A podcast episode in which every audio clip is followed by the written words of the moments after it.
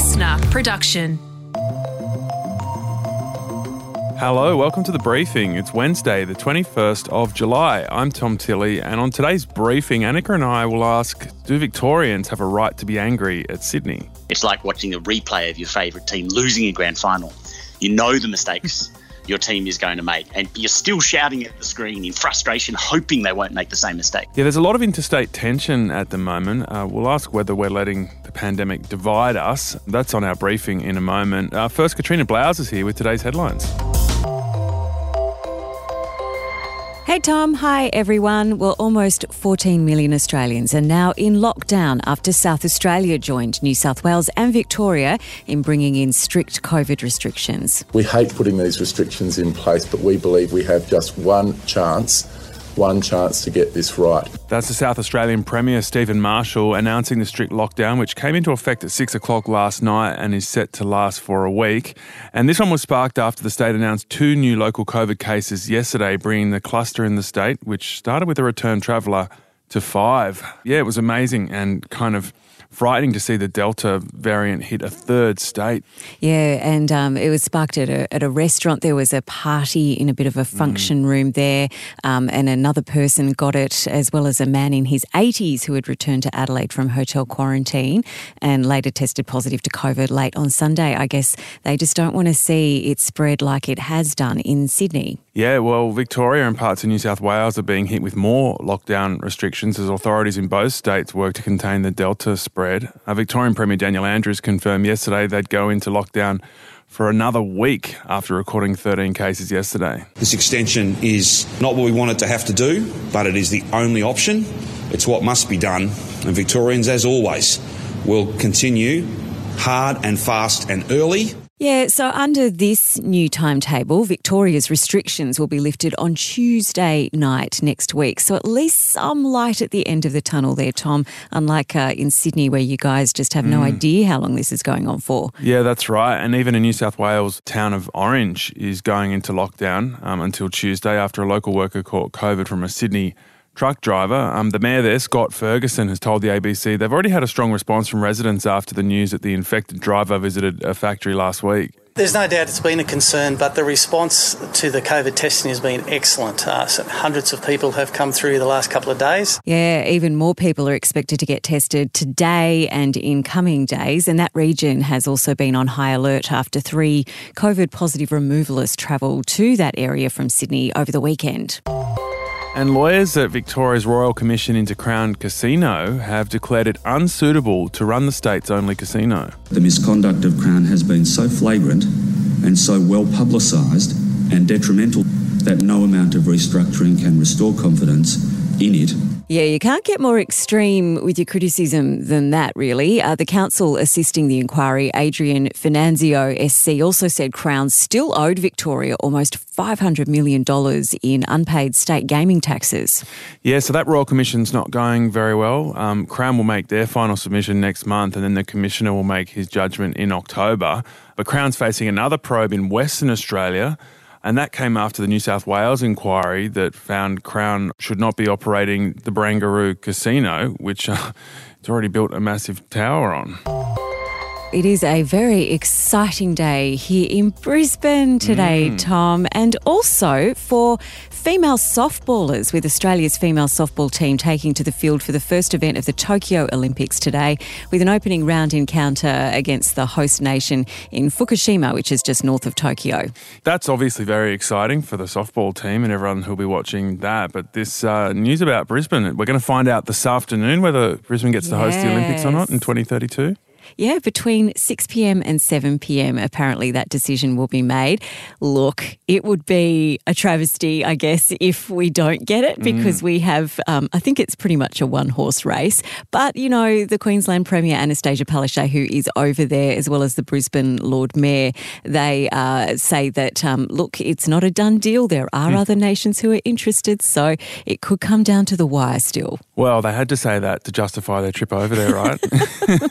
the Premier says that she's just staying in her hotel room and just for those particular Olympic mm. functions. So she's not really swanning around and living it up. I guess that would be a bad look, right? Well, she's over there. She may as well have a good time, I reckon. So, what's happening in Brisbane today? You're hosting live coverage on Channel 7 from the Gabba? Yeah, that's right. Because we are the Olympic Network, this is a huge day for us. So I will be at the Gabba, which is going to be completely redeveloped from the ground up if we do get this bid. Uh, and there are fireworks at all kinds of locations right across Brisbane City, poised and ready to go off when that decision is announced. Yeah, this is awesome. It's kind of the feel good story Australia needs right now. And yes. such a great moment for Brisbane. And I, I love the strategy that a lot of the infrastructure is in place, but the extra stuff you're going to build for this all makes sense for the city anyway. Yeah, and it's not just Brisbane that will benefit. Mm. There are venues, you know, stretching down from the Gold Coast all the way up to Noosa. So it'll be a huge boost for southeast Queensland. And, you know, it will make this region come of age even more, mm. I think.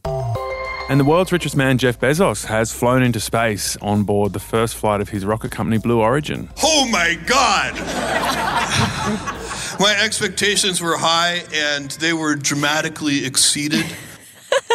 That's an excitement factor of 12 out of 10 there. Yeah. Uh, the Amazon founder spent 10 minutes on the flight going more than 100 kilometres into the atmosphere. And importantly, Tom, he went more than 16 kilometres higher into space uh, than uh, the Virgin boss uh, did, Richard Branson, the other week. Yeah, so there's a bit of a debate about when you hit space. Um, mm. The other interesting thing was who Bezos took with him. He had his brother, Mark, and then he had the oldest person ever to go into space, a female aviation pioneer, Mary Wallace Funk. She's 82. And this Dutch teenager, Oliver Daemen, 18 years old, and he got the ultimate standby flight, didn't he? He sure did. And he must have a really rich dad because there was a guy who was meant to go on board. He won the flight at auction for $28 million. Might have got the heebie jeebies at the last minute and went, you know what? I think I'm going to go on a later flight. So this 18 year old's dad scooped up the ticket at a bit of a discounted rate for him to go. Yeah, so apparently the excuse was a, a scheduling commitment, but yeah, maybe, maybe you're right. He's like, well, I may as well just watch the first one, see how that yeah. goes, go on the second one. Why not? Very wise. All right, Katrina, we'll speak to you tomorrow. Annika's about to jump back in as we look at the way Melburnians and Victorians are responding to what's happened in the last week with the Sydney outbreak.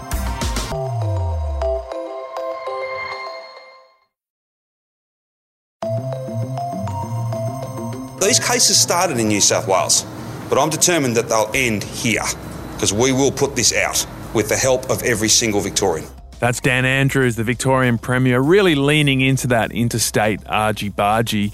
Annika, do you reckon this outbreak, which started in Sydney and has now caused a lockdown in Victoria, has brought the Sydney Melbourne dynamic to a new low? Yeah, I think it has, Tom. And I don't think it's helped by our state premiers. They pretend they don't snipe at each other. They say, I'm not going to criticise the other state while simultaneously criticising the other state's response. So I don't know if it's fueled from the top, but I don't think they're helping it. It's a tough time, really, for the relationship. Clearly, this lockdown in Victoria was caused by those removalists from Sydney who travelled to a Melbourne apartment block, infected people there. One of those people travelled to the MCG, and here we are. And it's created a lot of anger in Melbourne. We saw this Facebook post from a singer called Rebecca Barnard. She wrote that her blood is boiling, and what she really wants to say is F you, New South Wales, for making us vulnerable again, just as we were emerging into some sort of normality. The arrogance and ignorance of you as a government thinking you're immune has potentially sent us spiraling back into lockdown. Now, Rebecca joins us now. Clearly, you were furious there, Rebecca when um, New South Wales started to get more cases, we thought, come on, Gladys, do what we do, have a five day lockdown, bang, you'll beat it. Obviously, she didn't, and here we are again. It's depressing. I'll, I'll be honest, it is depressing. There's a lot of depressed people out here.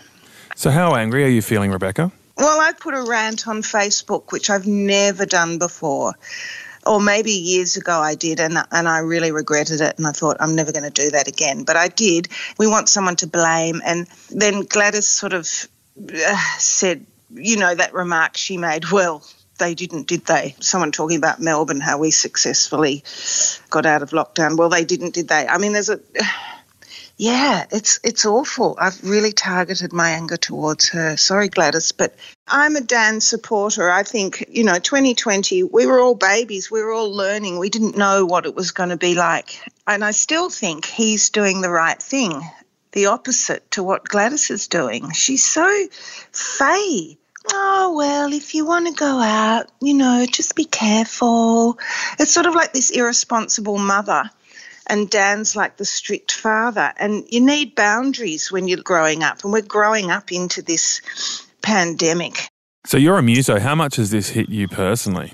Oh, massively. In a way, the 2020, the first lockdown we had was kind of a bit of a novelty to stop, to actually stop playing music, to stop trying to spruik yourself, sell yourself. You know, it was quite refreshing in a way. Clean out your cupboards, go through photo albums, all that stuff. But now I'm really missing it because we just started playing again four or five weeks ago. We had 75% crowd capacity. It was sort of getting back to normal. And you get back on stage and you go, wow, I know why I do this. Having had a break and getting back, you go, it's all refreshing. And I realize like a lot of musicians, this is what we do. This is what keeps us alive financially and spiritually. That was Rebecca in Melbourne. I think Annika uh, echoing what a lot of people are feeling. Yeah, as somebody that's living in Melbourne now, I'm picking up on a lot of that at the moment. So on this briefing, do Victorians actually have a right to be furious at Sydney and the New South Wales government for their response? Or are we letting the pandemic get the better of us and dividing us? Yeah, well, Raf Epstein's the host of ABC Melbourne Drive. So it's a primetime talkback show, which means he gets a front row seat to the way people are feeling and the way they've been feeling the whole way along. Raf, thanks for joining us. You got the text line, you got the phones buzzing each day. What are you picking up? Are Victorians really angry? of course there is. They're bloody furious. So totally away from the politics of it all. Looking at it now, they went too slow, right? Sydney went too slow. People in Melbourne are angry. We went too slow last year. Melbourne went too slow, which is why it dragged out so long and, and, and got so bad. I think I wrote that line. It's like watching a replay of your favourite team losing a grand final. You know the mistakes your team is going to make, and you're still shouting at the screen in frustration, hoping they won't make the same mistake. So that was very much the Melbourne experience. And yeah, totally.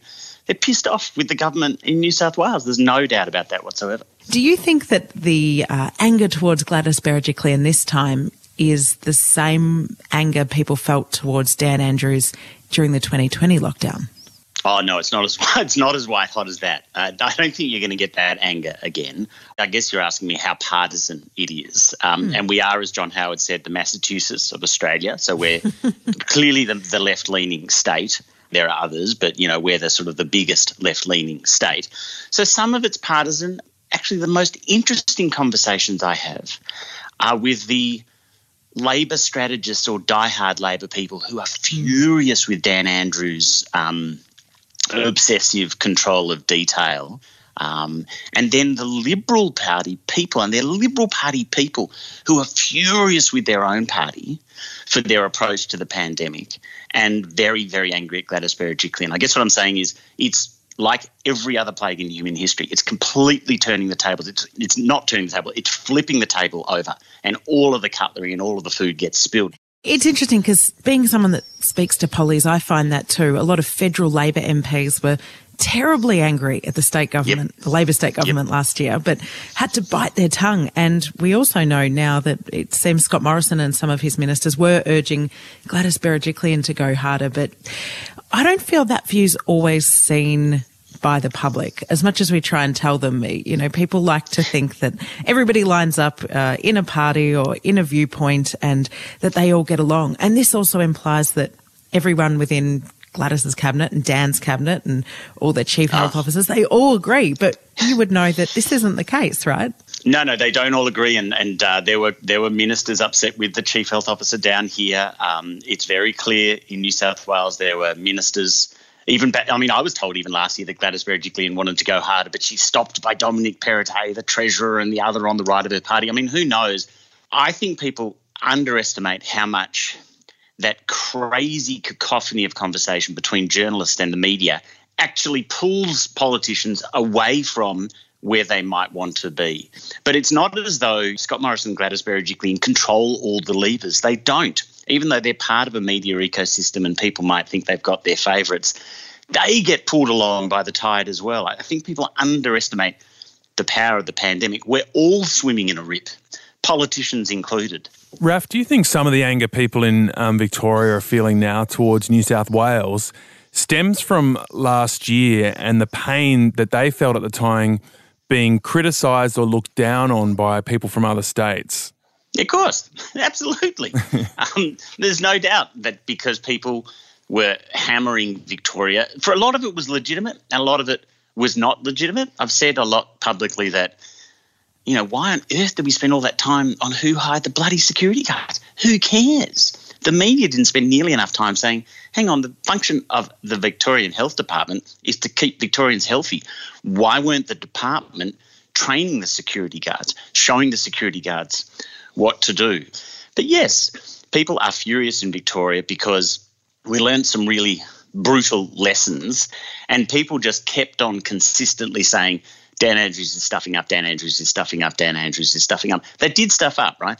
And the brutal lessons weren't picked up and carried to other states. That's a failure of leadership. So that's an interesting dynamic. And I, I guess as someone who's lived this from Sydney, I got a bit more of a taste of it this time around where mm-hmm. hearing people from other states criticise your government's response strangely and surprisingly becomes a bit personal because you're living that response. So if someone from Victoria attacks Gladys's response, they're attacking the way you're living at that time. And I imagine that was a, a, multiplier effect in, in Victoria where the cost was so much bigger last year that anyone criticising your government, uh, it felt like they were criticising you and your life that you were living at that point. And that's why it goes to a whole nother level of frustration and anger and interstate rivalry. The plague is a deep, dark, truthful mirror. One of the things we are all being shown is the reflection that we are, in many ways, much more Victorians than Australians. We are far more a part of New South Wales than we are Australia, simply because Gladys Berejiklian has a lot more control over my life when I live in Penrith because she can tell me not to leave my local government area. She can tell me not to go to work. It's her fault if I can't get a COVID test. It's also her I've got to cheer on so that my kids can go to school. I mean, it's a huge revealer of what's really going on in this country. Again, I don't know that people are aware of all of that, but you're 100% right. When you criticise Gladys Berejiklian, you are implicitly criticising me if I live in Bondi or Bankstown. And it does it. It hurts in a visceral way. Mm. To get to the core of this fury about uh, the Sydney outbreak affecting Victorians now, it seems like, and I've seen you sort of push this view as well, that Victorians said, well, we learnt the hard lessons. Why aren't you learning from that and enacting that right now? There's a lot of blame to go around, right? It's a pandemic. There's a ton of blame. Mm. Everyone is to blame you actually really want to know how someone's stuffed up. Mm. I, I keep on pushing this point because I'm very concerned for my friends in Sydney. Defining essential work is easy. Going into the essential workplace and making sure they're wearing their masks in the break room is hard. The tough, nitty gritty work that it took the Department of Health in Victoria a long time to realise what they needed to do. That's a really difficult lesson. The blame game is going to go on for decades. Um, there is going to be no unified story on who got it right and who got it wrong. This is what plagues do. It's not normal. Pandemic means the disease is everywhere and it infiltrates every part of our lives. So don't expect the division to end soon. Hmm. I just wanted to ask on that division finally. I go to press conferences every day and I hear Dan Andrews say, I'm not going to be critical of Gladys Berejiklian. And equally, we hear Gladys Berejiklian say that while oh, yeah. simultaneously taking swipes at each other. How much do you think the way they deal with it, even if it is trying to do it subtly, actually makes us line up and pit each other against each other? Do you think our leaders are assisting by saying these things? Oh, there's no doubt they stoke it. You know, Dan Andrews the other day when all the journalists were trying to ask questions. Hang on, hang on. It's Melbourne, right? I'll stay here and answer all your questions. You know, there's just constant. They're constantly slipping little shivs into each other, and I'm okay with it for a very, very significant reason. I can't vote out Brett Sutton. People in Sydney can't vote out Kerry Chant. People have to be accountable the only way they can really be held accountable is if we can vote them out. Uh, if we can vote them out, they have to be politicians. If they're going to be politicians, they're going to be political. I'm okay with it. It's that terrible Churchill quote. It's a rubbish system, but it's the only system we've got. Raf Epstein from ABC Melbourne. What do you make of that, Annika? Yeah, I think he makes a point, but I think this is far more partisan than, uh, I guess, state based. I think people are um, happy to back their leader and, and see this really through a political prism. The same people that are blaming Gladys for mistakes up there weren't necessarily blaming Dan Andrews for policy mistakes he may have made. Yeah, well, there's inconsistency all over the place, and that's, I think, because it's such a complex situation people are dealing with. Tomorrow on the briefing, we're looking at the pain the music industry is feeling right now and they've been feeling throughout the pandemic, and also bringing you what might be a little ray of light for that sector.